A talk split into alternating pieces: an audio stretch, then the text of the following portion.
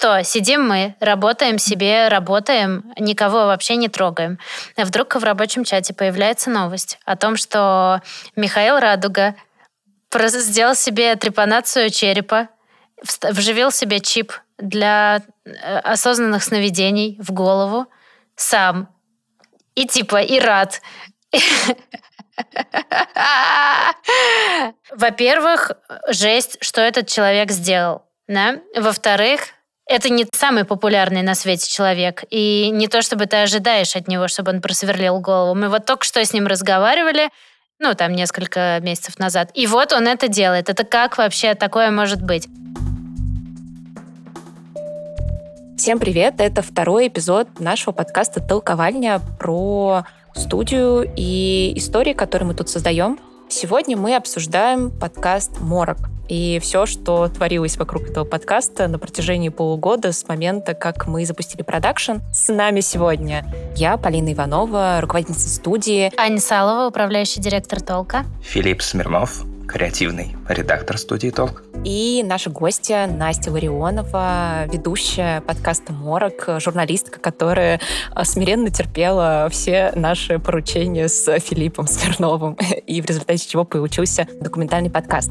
Всем привет! Я надеюсь, у нас можно сделать рубрику «Могли быть, но не пришли». Это Михаил Радуга, который мог прийти, но он лежит с перевязанной головой, потому что решил ее просверлить ради того, чтобы попасть в осознанные сны. Признаюсь, я была абсолютно не удивлена, когда Фил мне скинул эту новость. Когда он мне позвонил, я шла где-то в переходе метро, я увидела текст новости, и я просто поняла, что речь пойдет про Михаила Радугу, потому что еще на этапе, когда мы с ним проводили интервью, он дал понять, что он экспериментатор, он нарушитель норм, он сделает что угодно с собой и своими фанатами, чтобы попасть в эти осознанные сны, чтобы улучшить их качество, чтобы остаться там жить раз и навсегда. Поэтому мне даже потом страшно стало, что у меня новость о том, что человек просверлил себе голову, не вызвала никакого удивления. То есть этот подкаст настолько нормализовал всякий трэш вокруг меня, что я просто подумала, я знаю, о ком речь. Я подумала сейчас, интересно, как на эту новость отреагирует антирадуга. Он погрустит, что все закончилось благополучно для Михаила Радуги, что он не добрался до конца. А что такое конец? Конец — это просверлить ее насквозь, наверное. Ну, Остаться в этом сладком сне. Нет, но подождите, когда мы говорили про осознанное сновидение, вообще искали всю эту фактуру, насколько я помню, там у людей действительно есть некоторая иерархия, ступенчатость и многоуровневость. Вот тут, Настя, поправь меня, если я не права, но, по-моему, у них действительно есть какой-то конец. Ну, то есть в какой-то степени они, наверное, должны дойти до какого-то уровня такого просветления, когда ты уже просто мега-гуру в управлении с нами. Слушай, это не то чтобы очевидная иерархия. На первоначальном уровне ты погружаешься в осознанные сны, чтобы просто, не знаю, слетать на какую-то другую планету, чтобы построить какую-то нереальную вселенную во снах. И чем больше ты осознаешься, тем больше можешь этой осознанности, этого умения творить вокруг себя ту реальность, которая тебе нравится, переносить в обычную реальную жизнь. Поэтому многие исследователи осознанных снов, э, преподаватели, говорят, что вот финал, их мечта — это научиться осознаваться настолько, чтобы вся жизнь, которую ты себе намечтаешь во сне, стала твоей реальностью, что некоторые спикеры нам и рассказывали. Кто-то находил новую работу, которая приносила много денег, кто-то переезжал. То есть вот это может быть и не предел мечтаний, но многие к этому стремятся действительно. Таким методом прибегают скорее люди, для которых там переехать это реально какая-то мечта, и это что-то, что невозможно осуществить. Или я, ну, какой-то другой э, вывод делаю, снобский и вообще девальвирующий э, их переживания. Я мечтаю, типа, летать, стрелять глазами из лазеров и вот это вот все, разговаривать с мертвыми, с живыми и понимать их. На самом деле очень интересный момент, который мы обсуждали тоже со всеми героями, мне кажется. Для них вот сама идея полетать, отправиться на другую планету, поговорить с умершим, это такое дешевое развлекалово. Это не знаю, самая мелкая цель, ради которой ты можешь начать осознаваться. Многие так говорят, что, знаете, я начинал вот с того, с чего начинают подростки. Вот мне хотелось побыть рок-звездой, оказаться на дне океана, а потом, когда я уже все это сделал, я понял, что нужно мечтать, типа, dream bigger, мечтать больше, мечтать ярче. И мечтать ярче в этом контексте равно мечтать о чем-то, что можно как раз-таки сделать в реальной жизни. И на первый взгляд, да, это вещи, которые гораздо проще осуществить, чем полеты или, я не знаю, умение разговаривать с животными. То есть тут такая немного парадоксальная логика. Оказывается, что переехать в другой город или найти работу, на которой тебя не унижают, сложнее, чем научиться летать или разговаривать с попугаями. Вообще, первая мысль, что они идут к простым вещам сложной дорогой. То есть они, чтобы переехать, сначала становятся рок-звездой и учатся летать, в общем, тратят время на все эти осознавания, а потом, ну, э, как бы дел, делают те шаги, которые, ну, проще всего сделать, мне кажется.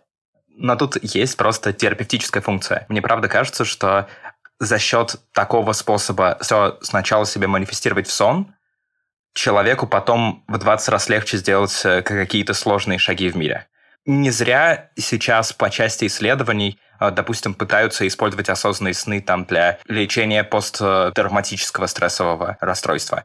Почему бы я вообще это в целом не, типа, девальвировал? Потому что мне кажется, что это людям вообще делает легче. То есть э, не хочу это с религией сравнивать, но как бы функции местами могут быть похожи.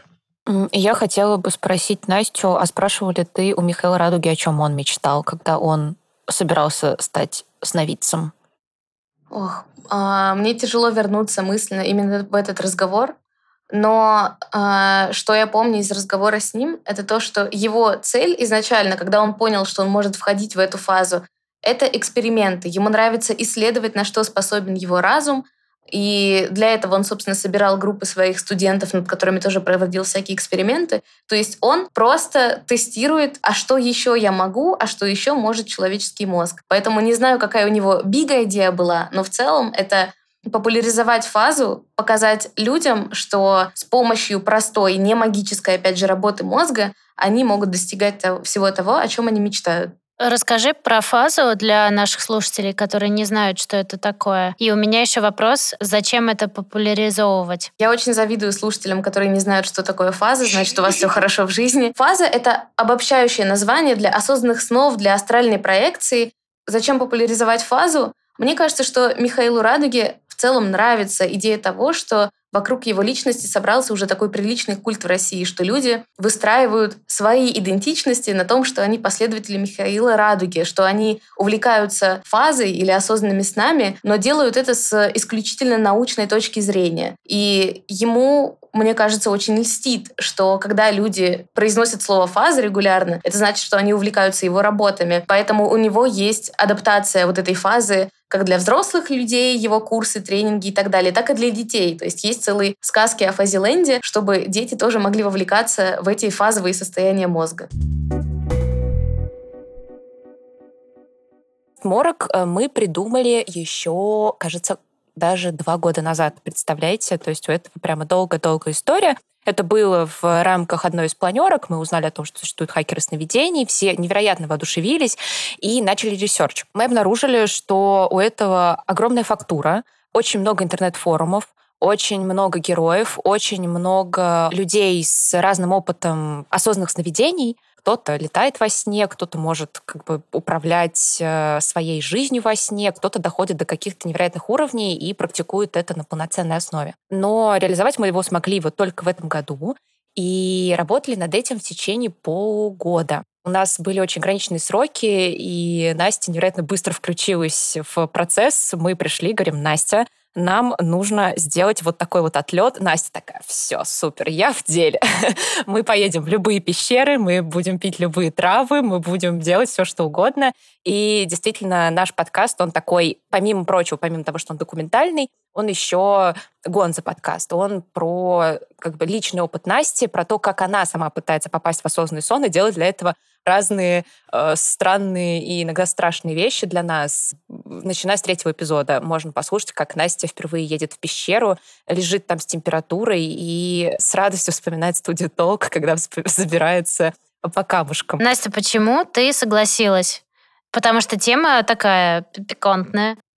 Потому что эта тема предполагает журналистское погружение. Это, наверное, моя любимая часть работы — внедряться в какую-нибудь секту, взаимодействовать с очень странными людьми, которые меняют мое мировоззрение. Я максимально была изначально далека от эзотерики, И как только появилась такая эзотерическая, на первый взгляд, тема, я подумала, вот, возможно, это разрушит мою какую-то категоричность, мой какой-то подростковый скептицизм, и я была рада нырнуть в это все. Вот интересно, что ты об этом говоришь. Разрушила ли по итогу вот этих нескольких месяцев, которые ты провела в пещерах и около них? Что ты можешь сказать? Я думаю, что я стала относиться проще к эзотерике и мистике.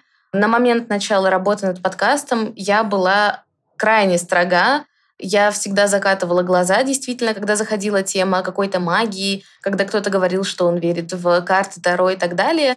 Сейчас я на это смотрю по-другому. Я не хочу сказать, что я верю в общение с мертвыми и так далее. Я не стала сама современной ведьмой. Но я увидела в этом что-то новое, а именно способ людей справляться с тревожностью, со злостью, с другими негативными эмоциями. Мне кажется, что магия, карты, осознанные сны, все это такие же валидные и в целом уважаемые способы справляться с своими переживаниями, как психотерапия. Если это вам помогает, то это отлично. И я стала более толерантно, открыта к мистике, как к увлечению людей.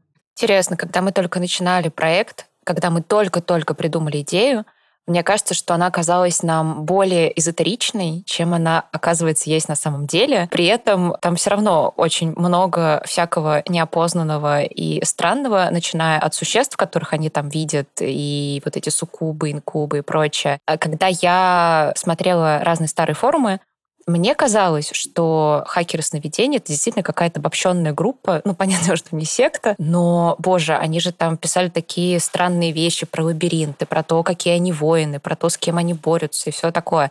И получается, что это не совсем так. Я думаю, что сложно говорить о какой-то единой сущности хакеров сновидений, потому что это изначально вполне ограниченная группировка людей, которая появилась в 90-х нулевых, и которая потом набрала столько последователей, что они также, как фанаты Михаила Радуги, разбрелись по стране и даже по всему миру, и начали интерпретировать полученные знания совершенно по-разному. То есть, как говорила Мария, если вам интересны настоящие трушные хакеры сновидений, надо смотреть самые старые форумы, потому что уже в середине нулевых, как она рассказывала, появились люди, которые представляли за истину то, чего вообще хакеры не подразумевали. Позеры. Позеры, лузеры. Довольно сложно обобщить хакеров сновидений, потому что Ими называет себя сейчас, наверное, каждый четвертый фанат осознанных сновидений. Каждый десятый называет себя Сергеем из Риги. То есть это такая уже хаотичная группировка, у которой нет единого центра и у которой нет конкретных последователей. Их сейчас слишком много. Блин, у меня сейчас просто в голове возникло наблюдение. А можешь, пожалуйста, сказать на курсе, какой там был средний возраст? Потому что мне кажется, что я сейчас э, начинаю постепенно вспоминать, и все-таки люди, которые увлекаются осознанными снами, не сказать, что ранние 20-летние. Это те люди, которым было, наверное, 20 лет где-то в как раз нулевых годах, которым сейчас 30-40, и вот это как раз в целом их темка. То есть даже если ты зайдешь там на какой-нибудь Инстаграм, Reels, ТикТок и прочее, большинство видосов, которые создаются, создают люди, ну, которым кажется больше 30-40 лет. А, Все так. У меня на курсе я была самая маленькая, самая младшая. Мои сокурсники действительно уже были обжившиеся семьями, стабильной работой, домами и квартирами. И можно, конечно, выстроить теорию, что, допустим, это люди, которые в нулевых прочитали Кастанеду, начали увлекаться эзотерикой, но так как не было еще систематической информации, потом эзотерика как-то разбрелась, э, отошла на второй план, и вот сейчас, когда у нас есть уже концентрированные курсы по осознанным снам, у них появилась возможность словно вернуться в прошлое, доучиться тому, чем они когда-то заинтересовались и что они хотят завершить теперь. И, не знаю, нафантазировать себе ту же новую работу, новый дом и так далее. А как же вот эти 20-летние люди в ТикТоке, которые снимают ролики про прошлой жизни, и про то, что можно увидеть во сне свою прошлую жизнь, и вот это все, выходы в астралы, это не та история? Действительно, таких людей тоже очень много. У меня младшая сестра пришла ко мне, как только услышала про этот подкаст, и сказала, офигеть, ты будешь заниматься осознанными снами. Я три раза пыталась, у меня не получилось.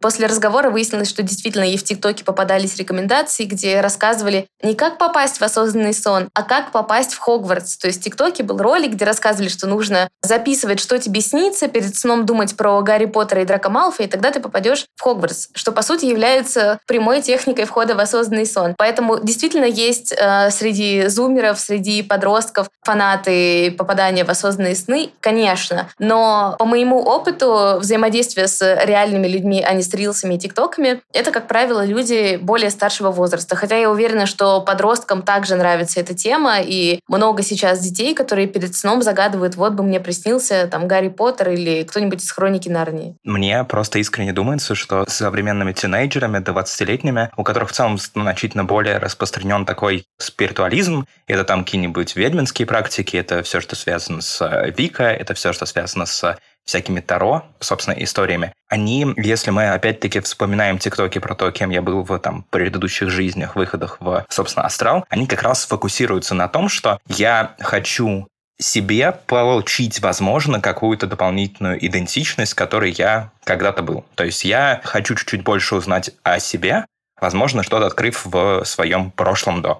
Если мы говорим про тех э, потребителей осознанных снов, которыми в целом занималась Настя, это вот как раз более история того, что я через осознанные сны пытаюсь как-то повлиять на свою типа жизнь нынешнюю сейчас. То есть тут идет такое типа разветвление. И вот э, люди, которые занимаются осознанными снами в России, они более так э, серьезно относятся к именно научности всего вот этого, когда как бы кажется, что те, кто увлекаются Таро, Вика и прочее, значительно более легко смотрят на то, насколько такие практики должны соответствовать концептам рациональности, научности и всей модернизации новой херни.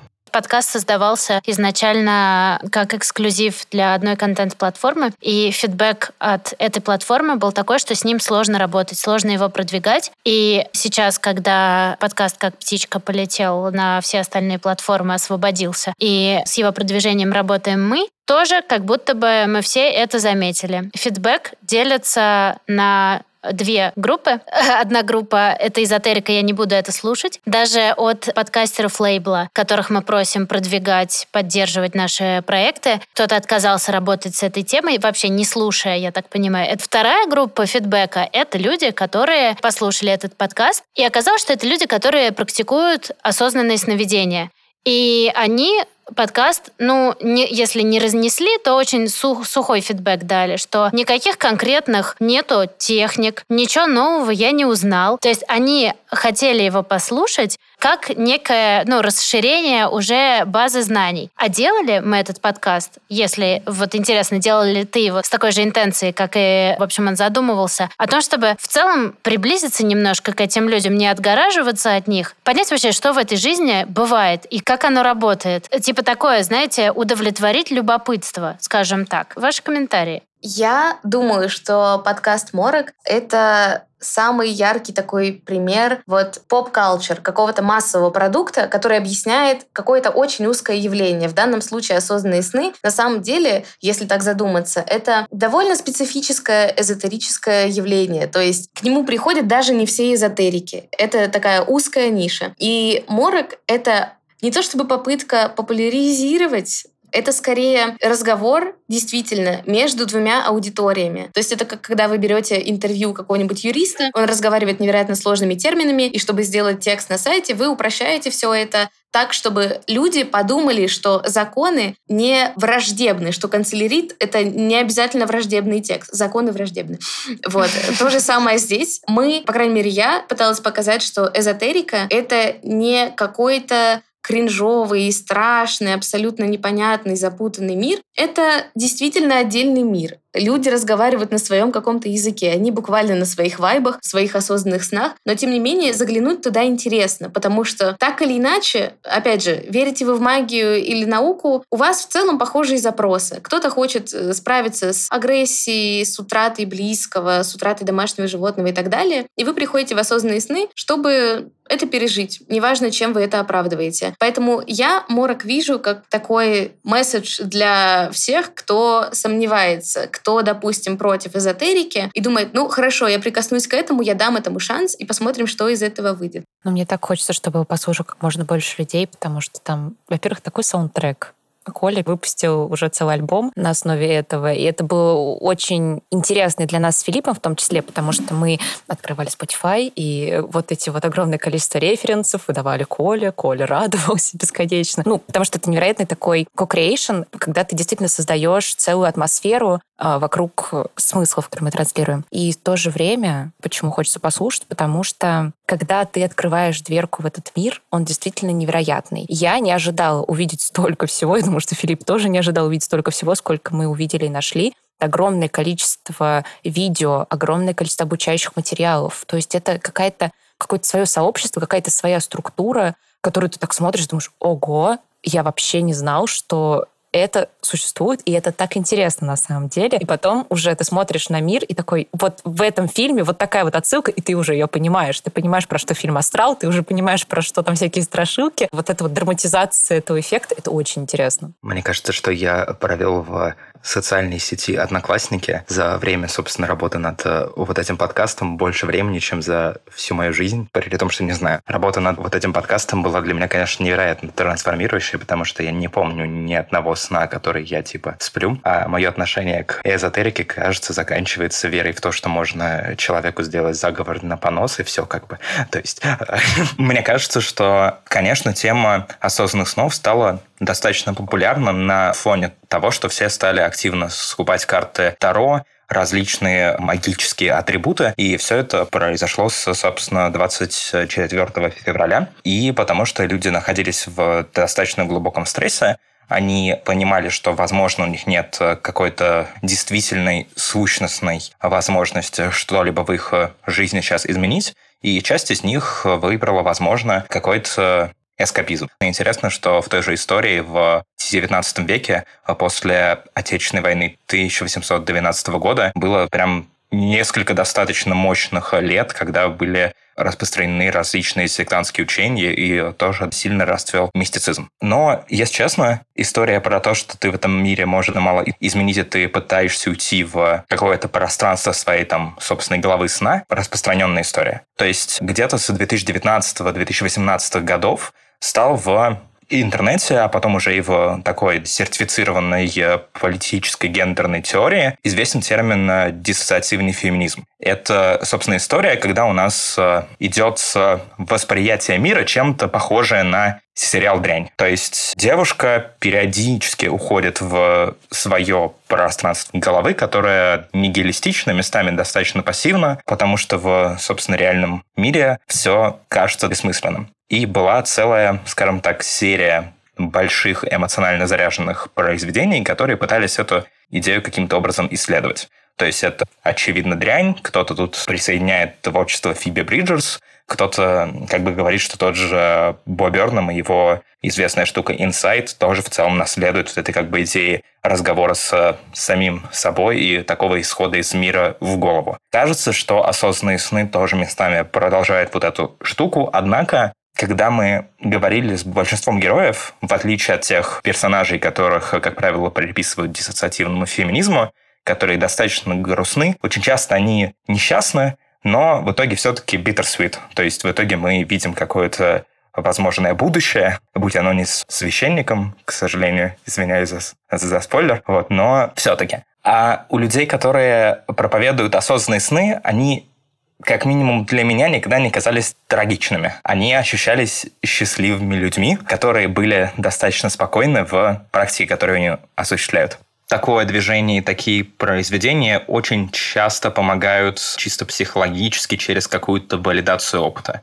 То есть, если честно, у меня был когда-то часовой спор с, э, собственно, подругой, которая является фанаткой Ланы Дель Рей, а я не особо. И как бы она мне достаточно э, долгое время доказывала, что типа часть каких-нибудь депикций насилия, тоже каких-то диссоциативных практик э, Ланы, она типа все равно помогает большому количеству жертв и вот людей, которые с сложными вещами в жизни столкнулись, тем, чтобы их как-то пережить, потому что это опять-таки делается такую психотерапевтическую практику. Но всегда в этом есть, короче, риск того, что это может слишком что-то сильно романтизировать и как бы людям сделать неожиданно еще и хуже. Именно. И мы как будто бы популяризируем и делаем такой симпатичный саунд-дизайн. И эту тему, не сказать, что романтизируем, но делаем ее симпатичной для тех, кто, возможно, от этого открещивался и всячески не хотел, но услышал наш, но увидел нашу прекрасную обложку. Во-первых, спасибо Маше Королевой. Во-вторых, э, услышал наш э, саундтрек и так далее, и всю работу, проделанную с Настей. И прострелил, блин, себе голову через э, два месяца, потому что мог вот загореться э, вот этой же идеей. Половина меня офигела э, в момент, когда увидела новость про радугу, а там какая-то не половина, но какая-то маленькая э, часть меня испугалась, потому что мы же, блин, людям открыли этого чувака, да, он сам как бы постарался, да, над тем, чтобы себя открыть, но вот мы сделали целый проект, который не дай бог, в которого я не очень верю, может привести к тому, что кто-то поступит так же с собой, потому что я видела своими глазами комментарии там на подкаст-платформах, на YouTube, а где найти Марию, а чё, какие, вот где вот этих чуваков найти, которых вы упоминаете в этот момент, про ответственность, да, вопрос, который мы поднимали в прошлом эпизоде. Что делать? Мне кажется, что люди, которые готовы себе дрелью пробить голову, они сделают это и без нашей какой-то невероятной помощи. А, собственно, наш рассказ им о том, что такой и инструмент существует, напрямую не ведет к тому, что они разберут себе голову дрелью. Мне кажется, что тут история в том, что большинство людей, которые увлекаются осознанными снами, они, как правило, увлекаются ими, опять-таки, как, собственно, некоторым инструментом поприкалываться, исследовать себя и, типа, действительно понять, что эта штука действует. Это самое какое-то наше, ну, для меня было достаточно большое открытие, то есть я не думал, что через вот эти странно называющиеся практики Медичи и прочее, и прочее, ты, типа, можешь действительно достигнуть какого-то уровня возможного контроля над тем, что ты видишь во сне. То есть тут мы можем долго рассуждать о том, насколько это зависит именно от вот этой конкретной практики, а насколько от того, что ты стал, типа, невероятно круто соблюдать гигиену сна, но как бы вот тут не совсем понятно. Однако эти штуки действительно работают, и, типа, люди, как правило, попробуют эту пару раз, а потом от этого совершенно спокойно продолжат двигаться дальше. Мне кажется, если честно, это объясняет, почему это комьюнити такое диффузированное, то есть у него нет какой-то конкретной точки, групп и прочее, потому что люди просто с этим как-то поигрались в свое время, не стали заходить в какие-нибудь специализированные группы, не стали включаться в там какие-нибудь каналы. Они просто нашли книгу Михаила Радуги Фаза, они, собственно, прогуглили там типа интернете какие-то практики, попробовали это, у них-то на каком-то первичном этапе получилось, Потом они типа решили, что, ну, блин, я на это слишком много времени убью. Ну, подкаст, он же про сообщество в первую очередь. Он не про эзотерику, он не про практические советы. Ровно причина, по которой расстроились все наши дорогие эзотерики, послушавшие этот подкаст. А он же, конечно, про то, что объединяет людей, что привело их к этому. У нас еще не все эпизоды доступны, но они скоро станут доступны. И финальный эпизод, кажется, подводит нас к какой-то мысли, которую мы хотели донести этим проектом. И, конечно же, он не про то, что осознанные сны хорошо это или плохо. Это скорее про причины, по которым люди занимаются этими осознанными снами. Я как человек, который любит Лану Дель Рей и готов еще целый выпуск записать про это, и который как раз-таки находится на том самом спектре, который рассказывает, что, ну, вообще-то это валидирует боль людей, да, вот. Э, я, мне кажется, что это ведь знание о мире. Чем больше ты знаешь о мире, тем лучше. Вот. А то, что там кто-то готов себе голову просверлить, ну, соболезную. Я не знаю, это довольно...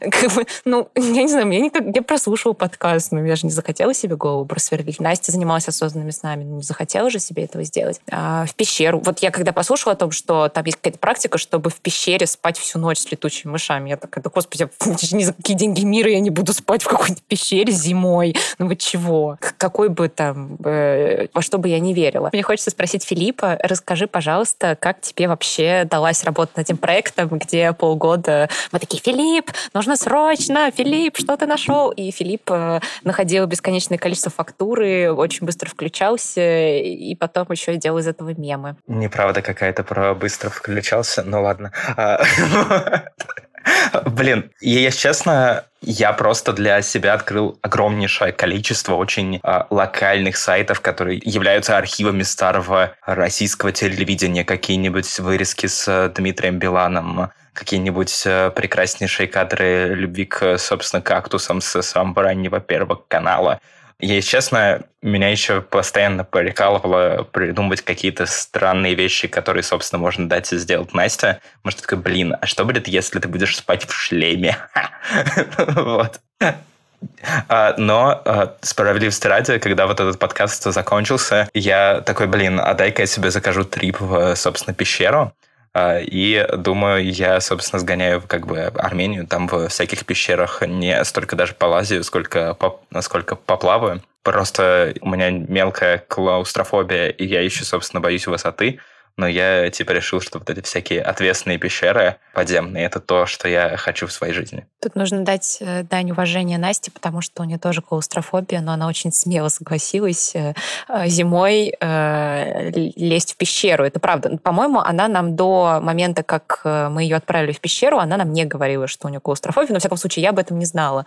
И после этого я сижу на записи, и Настя... И я читаю текст, и Настя говорит, Тут, дорогие слушатели, вы должны знать, что у меня клаустрофобия, поэтому я была особенно счастлива. Я думаю, ого, вот эта ситуация. Я думаю, я сама не задумывалась просто об этом. То есть, когда ты настолько далек от пещер, ты работаешь в офисе, ты живешь в квартире, ты не представляешь, что такое пещера на самом деле, и ты слепо соглашаешься туда поехать, потому что, ну, пещера, дикая природа, что в этом такого? И только уже, когда поездка приближается, ты понимаешь, что вообще-то это замкнутые пространства. Вообще-то это сырые пространства. Вообще-то это пространство, в которых просто так может все обвалиться, и как бы подкаст на этом закончится. Ну или найдут новую ведущую, но это будет очень неуважительно ко мне. Поэтому пещеры — это та практика, вот перед которой я бы вставила дисклеймер в этом подкасте, что, ребята, 300 раз подумайте, пожалуйста, нужно ли вам оно, если там от страха могут даже обычные сны не присниться. А вот расскажи, кстати, про этот свой опыт в пещере. Тут дисклеймер для всех наших слушателей. В чем суть эпизода и что это за пещера? История в том, что для того, чтобы получить какой-то яркий осознанный сон, нужно провести вот эту практику. Практику сна в пещере с наставницей. В чем заключается история? Значит, вы встречаетесь с этой наставницей и с ее мужем, насколько я понимаю, и дальше едете в Саблинские пещеры под Санкт-Петербургом, где всю ночь спите в этой пещере и должны увидеть какой-то яркий осознанный сон. История в том, что мы делали этот подкаст зимой, то есть мы делали, по сути, это когда было? В феврале мы отправили Настю в Саблинские пещеры, то есть было, помимо того, что было холодно, было очень сыро, так еще и два этих замечательных человека оказались вудуистами. А у Насти клаустрофобия. А еще это нужно записывать. А еще нужно получить осознанный сон. И, конечно, для Насти это, кажется, было очень большим испытанием, которое она смело преодолела. Но расскажи, пожалуйста, вообще, как ты себя чувствовала в моменте, когда, во-первых, ты встретилась с ребятами и поехала в эту пещеру, и вообще, что ты чувствовала, когда ты была в самой пещере? Я начала что-то чувствовать примерно за 10 часов до моего Сапсана из э, Москвы в Питер, а именно я почувствовала, что у меня поднимается температура и у меня першит в горле.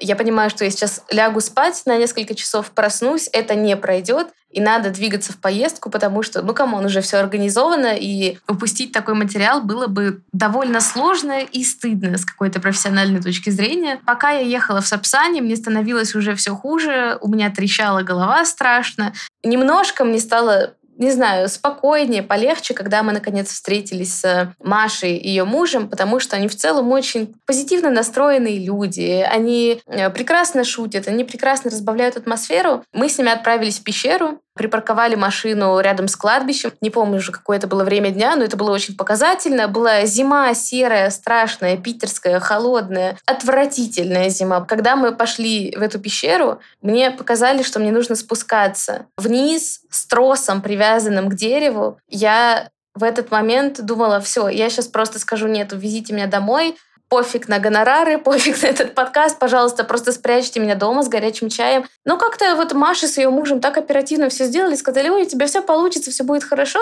что не осталось времени на какие-то сомнения. Мне просто дали вот эти перчатки, я схватила трос, как будто каждый день это делаю, честное слово. Криков и проклятий в сторону студии «Толк», хочу сказать, было множество. я не отвечаю за половину слов, которые были произнесены. Я была на очень интенсивных эмоциях. И я описывала в подкасте тоже этот момент, что когда мы спустились к пещере, я в целом даже не поняла, куда идти. Я смотрю, мы в одном большом пещерном зале, он довольно просторный, там спокойно. Я думаю, а что это все? мы больше никуда не пойдем. И только потом мне показывают маленькую дырочку, в которую я еле протиснусь. Я не знаю, как туда пролезет человек, который крупнее меня. Я в целом сама по себе очень маленькая. Это невероятно тревожно, и после каждого туннеля я просто думала, господи, слава богу, минус еще один. Но их было все больше и больше и больше. Нужно было в этих пещерах действительно, вот как я сейчас держу диктофон, большой, довольно габаритный, который занимает там одну десятую пространства, по которому ты ползешь, вот так вот держать впереди, еще задавать какие-то вопросы Маше с э, ее мужем по пути, как они себя чувствуют, как они начали лазать в пещерах, и ты должен быть весь сам такой профессиональный, вроде как улыбчивый для записи, чтобы зрители, слушатели, точнее, не сразу поняли, что ты вот на грани умирания где-то находишься. Поэтому, конечно, это были три очень тяжелых часа в моей жизни. Но я была рада, когда мы достигли нашей финальной точки, нашего места для сна. Это была такая комната, а, комната из камней, где был эм, небольшой алтарь, который возвела Маша, когда ночевала здесь неделю. Мы когда стали заваривать чай, готовить ужин, там буквально какие-то снеки, которые мы взяли с собой, и разговаривать по душам. И вот мы сидим, разговариваем по душам. У меня температура уже 38 с чем-то. И ребята рассказывают мне, что они вообще-то вудуисты, и что Раньше муж Марии занимался некромантией, то есть вообще брал энергию из какого-то мира умерших. Я сижу, я уже даже не понимаю, это мои температурные глюки или это на самом деле реально со мной происходит. Это все было в каком-то таком сне, поэтому можно считать, что весь мой поход в пещеру был таким осознанным сном. И мы довольно мало времени уделили практикам. Меня это удивило. То есть они заняли, наверное, минут пять 6. Маша провела практику, ее муж провел практику. И после этого вот э, уже было довольно поздно. Мы попрощались, и они сказали спокойной ночи. Я подумала, как спокойной ночи, в смысле, куда вы уходите, если мы тут все ложимся? Они пошли спать в другой зал. То есть я осталась фактически одна в этой комнате с алтарем, какими-то остатками снеков и в полной темноте, в абсолютном мраке, только вот с фонариком на лбу. Я подумала, боже, Настя, где был твой мозг, когда ты подумала, что это крутая идея? Почему бы мне не согласиться, да, на эту авантюру? И, конечно, это была, наверное, физически самая тяжелая ночь в моей жизни в целом, потому что у меня температура, у меня месячные, где-то там пищит летучая мышь, и это очень пугающе. И я где-то под землей, под горой, черт возьми, где, типа, никто не знает, где я нахожусь, никто не приедет на помощь, если что-то произойдет. Я думаю, боже, пожалуйста, пусть я просто усну, пусть это все быстрее закончится. Но, конечно же, уснуть было очень тяжело, потому что все эти звуки, шорохи, что-то где-то посыпалось, ты думаешь, все, это конец подкаста. Так что да, я очень много тревожилась, я постоянно засыпала, просыпалась э, от каких-то звуков, думала, может в этот раз, может в этот раз уже утро, и мы пойдем, но каждый раз оказывалось, что или я сплю, или еще слишком рано, и вот когда наступило, по-моему, 5.30 или 6 утра, я уже подумала, все, все, с меня хватит, я иду к Маше и к ее мужу, у нас сегодня ранний подъем, я вообще жаворонок, я готова вставать и двигаться дальше по пещере. Меня открылось второе дыхание буквально, когда появилась мысль, что вот мы сейчас выйдем отсюда. Я говорю, да-да-да, я все соберу, я все уберу, я все организую. Да, давайте, друзья, встаем, поднимаемся, уходим. И выходила я оттуда в очень приподнятом состоянии, думая, что вот еще один поворот, я окажусь на свежем воздухе. Я смогу вздохнуть как бы полной грудью. Я смогу понять, что все хорошо, я в безопасности. И когда мы выбрались, мне кажется, было где-то 7.30 утра. Зимой в Питере это была абсолютная ночь, ничего не поменялось. Вот с тех пор, как мы залезли залезли внутрь. Я помню, я вылезла из этой очень маленькой дыры, посмотрела на небо ночное. Оно было такое звездное, такое яркое. Это было самое красивое небо в моей жизни, просто потому что я очень по нему соскучилась и думала, что я больше никогда его не увижу. Конечно, нужно отдать прям какую-то дань благодарности Марии и ее мужу, потому что они были очень поддерживающими. Все наши разговоры, даже про Вуду, про смерть, про похороны и традиции древних племен, они были очень светлыми, они были очень позитивными, и, возможно, именно это продержало меня в каком-то адекватном состоянии. Жесть! Ну, тем благодарнее мы тебе. Я даже не знаю, что сказать. Вау. Очень круто. Это теперь моя классная история, которую можно рассказывать всем на вечеринках, когда кто-то выпендривается тем, что я не знаю. А я там, знаете... В офисе сидел до часа. А я ночевала с температурой и месячными в пещере. Мальчик, пожалуйста, успокойся. Тебе меня не переплюнуть. Довольно удивительно, что после всего этого ты такая, ну, еще эксперименты. Я готова. пить какую-то траву горькую. Я готова. Да это же часть профессии. Шлем, который бьет тебя. Чем он там бьет, Филипп? Током, светодиодами? или- Светом, светом, светом. У нас был страх, что он, типа, конечно, в какой-то момент, наверное, ёбнет током. А это, это было, конечно... Ну, блин, а, потому что мы покупаем какой-то шлем блядь, Авито.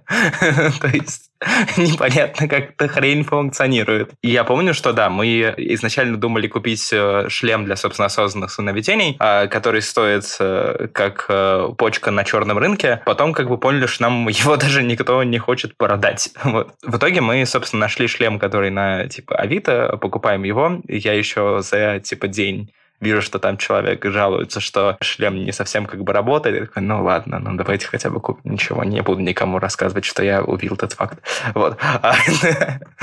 Но потом, э, к, собственно, огромнейшему уважению, э, Настя, в отличие от типа какого-то мужика, который пытался с вот этим шлемом э, разобраться до, э, у нее все абсолютно вышло. А сколько стоит шлем для осознанных сновидений настоящий? 35 тысяч рублей. Ну ладно, почка стоит дороже. Ну, знаешь ли, по-моему, даже сеанс гипноза э, профессиональный за 500 тысяч стоит то дороже. В последнем эпизоде мы хотели, чтобы Настя сходила на гипноз и попробовала еще одну технику попадания в этот осознанный сон. В ходе ресерча мы обнаружили, что там есть гипноз э, для предпринимателей, да, за 500 тысяч рублей. Я помню, что Филипп мне пишет и такой, а дашь денег, пожалуйста, из бюджета? Я такая, ну, конечно, дам, все будет сейчас за 500 тысяч, пожалуйста. Вот. Но в итоге, кажется, нам гипноз достался вообще бесплатно. Он есть онлайн. Да, он есть онлайн, и Настя прошла его вот так вот, сидя дома. Но, кажется, это было не очень эффективно все равно, и осознанный сон все равно ты не попала. Получается, у тебя всего было два осознанных сна, да, за время работы? Да, у меня было два осознанных сна, ну и, в принципе, надо сказать, что мои сны стали гораздо ярче, гораздо более сюжетными, когда я начала выполнять мелкие практики вроде дневника снов или тестов на реальность. Меня так сильно разочаровало то, что не сработала трава колея за. Блин, потому что, ну, она так мощно называется, и как бы какие-то с тобой, ну, закотечичи, но должны произойти. А вот как-то ничего не вышло. Из-за этого мы, кстати, скоро будем делать э, новый, собственно, подкаст. О нем, я думаю, вы узнаете скоро, где Настя будет э, пробовать другие травы и растения. Да, на этом мы не прощаемся с Настей, а предлагаем ей новые проекты с новым количеством экспериментов. Новые способы убить себя. Да, но после этого получаются замечательные истории, и все-таки мы стараемся, чтобы все было безопасно. Настя, скажи, пожалуйста, а сны у тебя до сих пор яркие? Да, это осталось. До сих пор они очень сюжетные. Я вообще не помню свои сны, которые были до начала работы над подкастом. Но сейчас это всегда... э, Я просыпаюсь как будто бы после какого-то боевика. А они у тебя кошмарные или они у тебя какие вообще? Абсолютно разные. То есть у меня такие яркие сны были, когда я пила антидепрессанты, по-моему. Тогда они были очень сюжетные, и это было довольно давно, мне кажется, полтора года назад. Сейчас они такие же яркие и сюжетные, только вот я не на таблетках, а на осознанности. Если бы был такой наркотик, то я на нем. Мне однажды приснилось, что ко мне пришел зайчик, и он хотел быть моим домашним животным. И я во сне сказала ему фразу ты не можешь быть моим домашним животным, если ты поддерживаешь Путина. Но мой парень сказал мне, что я это сказала как бы в реальной жизни. То есть это уже было не во сне, получилось неловко. Кажется, на этом можно заканчивать эпизод. Мы хотим сказать, что на самом деле проект Морок э, нам очень полюбился, и мы бы хотели продолжать исследовать всю эту несколько таинственную сторону и продолжать э, узнавать, почему люди объединяют иные сообщества, как это им помогает или не помогает, наоборот. И кажется, что у нас в планах есть второй сезон, вот, и как только он появится, мы обязательно вам расскажем. А пока слушайте подкаст «Морок». Четыре эпизода уже доступны на всех платформах, и ссылку мы обязательно прикрепим в описании. Подписывайтесь на наш телеграм-канал «Студия нижнее подчеркивание Толк». Оставляйте свои комментарии, рассказывайте нам о том, о чем вам хотелось бы услышать в наших эпизодах. Мы закрепим опросник. Хотелось бы, чтобы вы голосовали, в общем, активно принимали участие в жизни этого подкаста. Спасибо большое, Настя, за то, что пришла сегодня к нам. Спасибо, слушатели дорогие, что послушали. На связи.